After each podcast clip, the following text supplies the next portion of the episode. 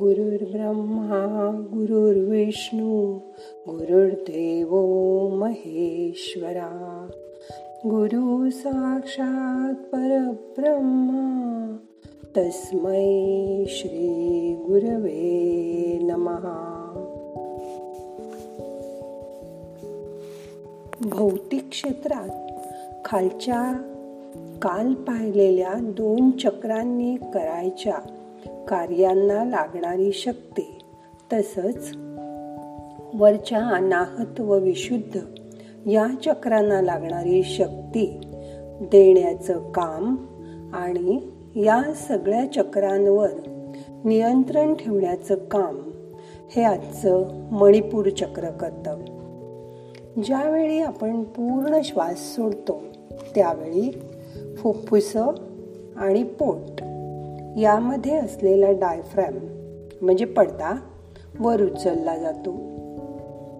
अशा वेळी शेवटच्या बरकड्या व नाभीपर्यंतच्या भागात हे मणिपूर चक्र असतं. या चक्राच्या क्षेत्रात संपूर्ण पचन संस्था येते. शरीरामध्ये अन्न रस पाणी येणारी शक्ती पचवून सर्व धातू व शक्ती सुटी करण्याचं काम या ठिकाणी केलं जातं. मोठा कारखाना आहे इथे. बाहेरच्या संकटांना तोंड देण्यासाठी लागणारी कणखर शरीर आणि मन या चक्रामुळे मिळतं. यकृत प्लिहा अपेंडिस छोटं आतडं आती आदी सर्व या चक्राच्या आधिपत्याखाली येतात. या चक्रातील शक्तीमुळे माणसाला एखादी गोष्ट पूर्ण करण्यासाठी जोश मिळतो उत्साह मिळतो. याबरोबरच त्याचा आत्मविश्वास वाढतो पण तरीही तो नम्र राहतो. या चक्रात दोष निर्माण झाला की पोटातील अवयव डोळ्याचे विकार डायबेटीस असे आजार व अशक्तता येते. यातील असमतोलामुळे अहंकार उद्धटपणा छोट्या छोट्या गोष्टी मनाला लावून घेणं वाढत जातं. राग चटकन येतो. येथूनच आपली नाळ आईशी जोडलेली असते. डोळे हे त्याचे द्योतक आहेत. डोळे हे जुलमीगडे. नजरेचे बाण मारू नको. किंवा अखियोंसे गोली मारे अशी गाणी आपण ऐकतो. काजळ घालणं ही तर बाणाच्या आग्रावर विष लावण्यासारखी गोष्ट आहे. असे हे डोळे चालतात मात्र अग्नितत्वावर. म्हणूनच पोटातही जठर अग्नी असतो. हा अग्नी दूषित झाला किंवा मंद झाला तर डोळ्यात पाणी येतं डोळ्यांना कमी दिसतं. पण डोळ्यातील अग्नी वाढला तर डोळे लाल होतात दुखतात खुपतात. अग्नीचा मित्र वायू. त्यामुळे तो वात वाढला तरी पापणी सारखी फडफडते. किंवा बंद झालेली पापणी उघडेनाशी होते. आपण तोंडाने बोलतो तशी डोळ्याने बोलणारी माणसं असतात माहिती आहे तुम्हाला? अग्नितत्वाचं सौम्य स्वरूप प्रकाश. व या प्रकाशामुळेच माणसाला दिसतं. डोळ्यात अग्नी वाढला की डोळे खुपतील लाल होतील. पावसाळ्यानंतर डोळे येण्याचा हा त्रास आपण खूप वेळा अनुभवला आहे डोळ्यामध्ये पाणी येणं डोळे चिकट होणं हेही त्रास होऊ शकतात. डोळ्यांना त्रास झाल्यास डोळ्यातील भिंग खराब झाल्यास डोळ्यांना त्रास होऊ शकतो. त्यावेळी डोळ्यापासून मेंदूपर्यंत संवेदना पोचविणाऱ्या नसा सुकतात किंवा आजूबाजूला त्यांच्या सूज येते आणि डोळ्यात सारखं पाणी येतं. ह्या बाह्यचक्षूंप्रमाणे आपल्याला अंतचक्षू सुद्धा असतात. एखादा बोलत असताना तो कुठली भाषा बोलतो? काय बोलतो? सुखाचं बोलतो का दुःखाचं बोलतोय? इथपर्यंत आपण समजू शकतो. पण अंतचक्षुनी समोरच्या व्यक्तीच्या भावना प्रेरणा समजून घेतल्या तर आपल्याला वेगळाच बोध होतो. व मनाला शांती मिळते.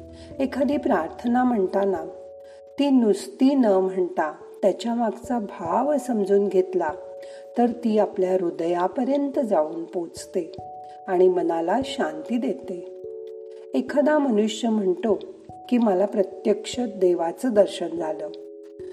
तेव्हा देवाच्या मूर्तीच्या पलीकडे त्याला काहीतरी दिसलेलं असतं. हे नक्कीच.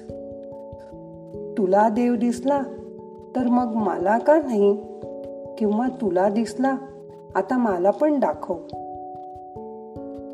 असं लोक म्हणतात पण हे कार्य अंतचक्षूंचं आहे.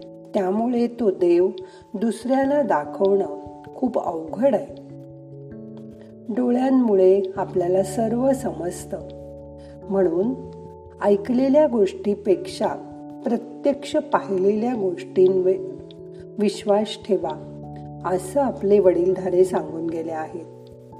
या सर्वासाठी पोटाबरोबरच डोळ्याचीही काळजी घ्या. ते गार पाण्याने स्वच्छ धुवा.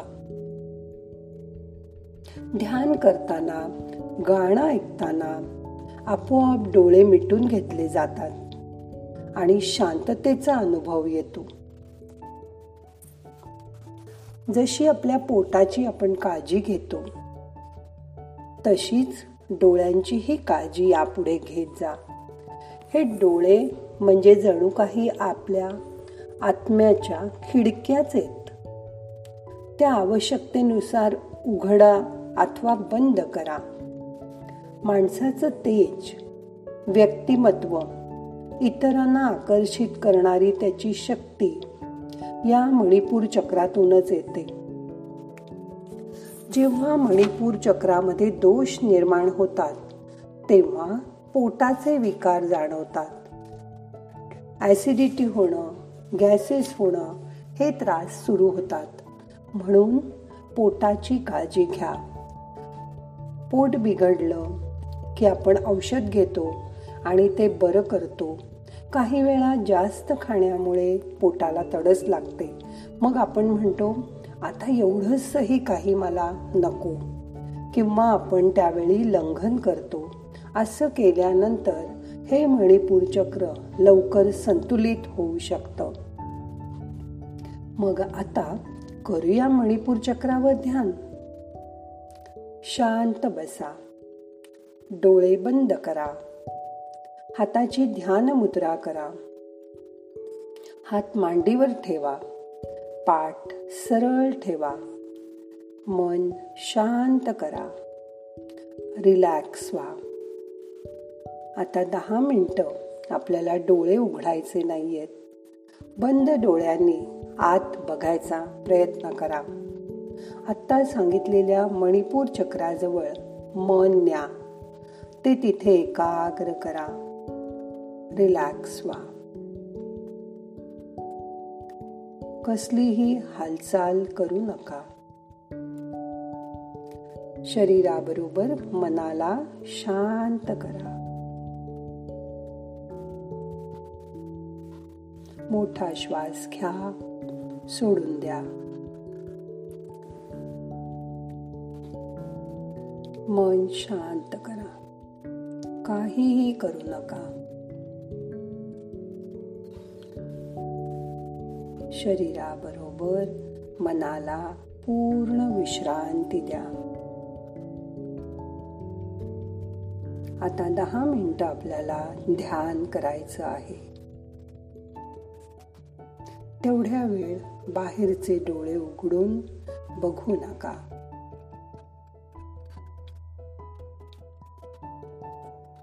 श्वास मंद गतीने चालू असू द्या.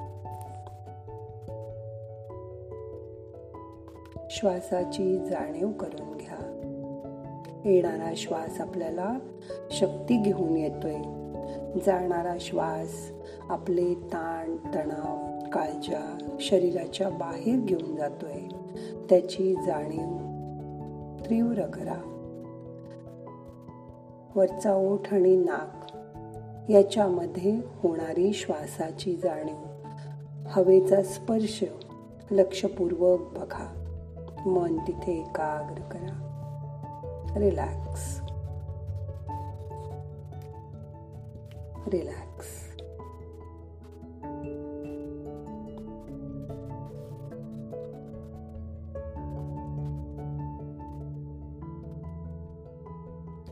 नाहम करता, हरिक करता हरिक करता हि केवलम।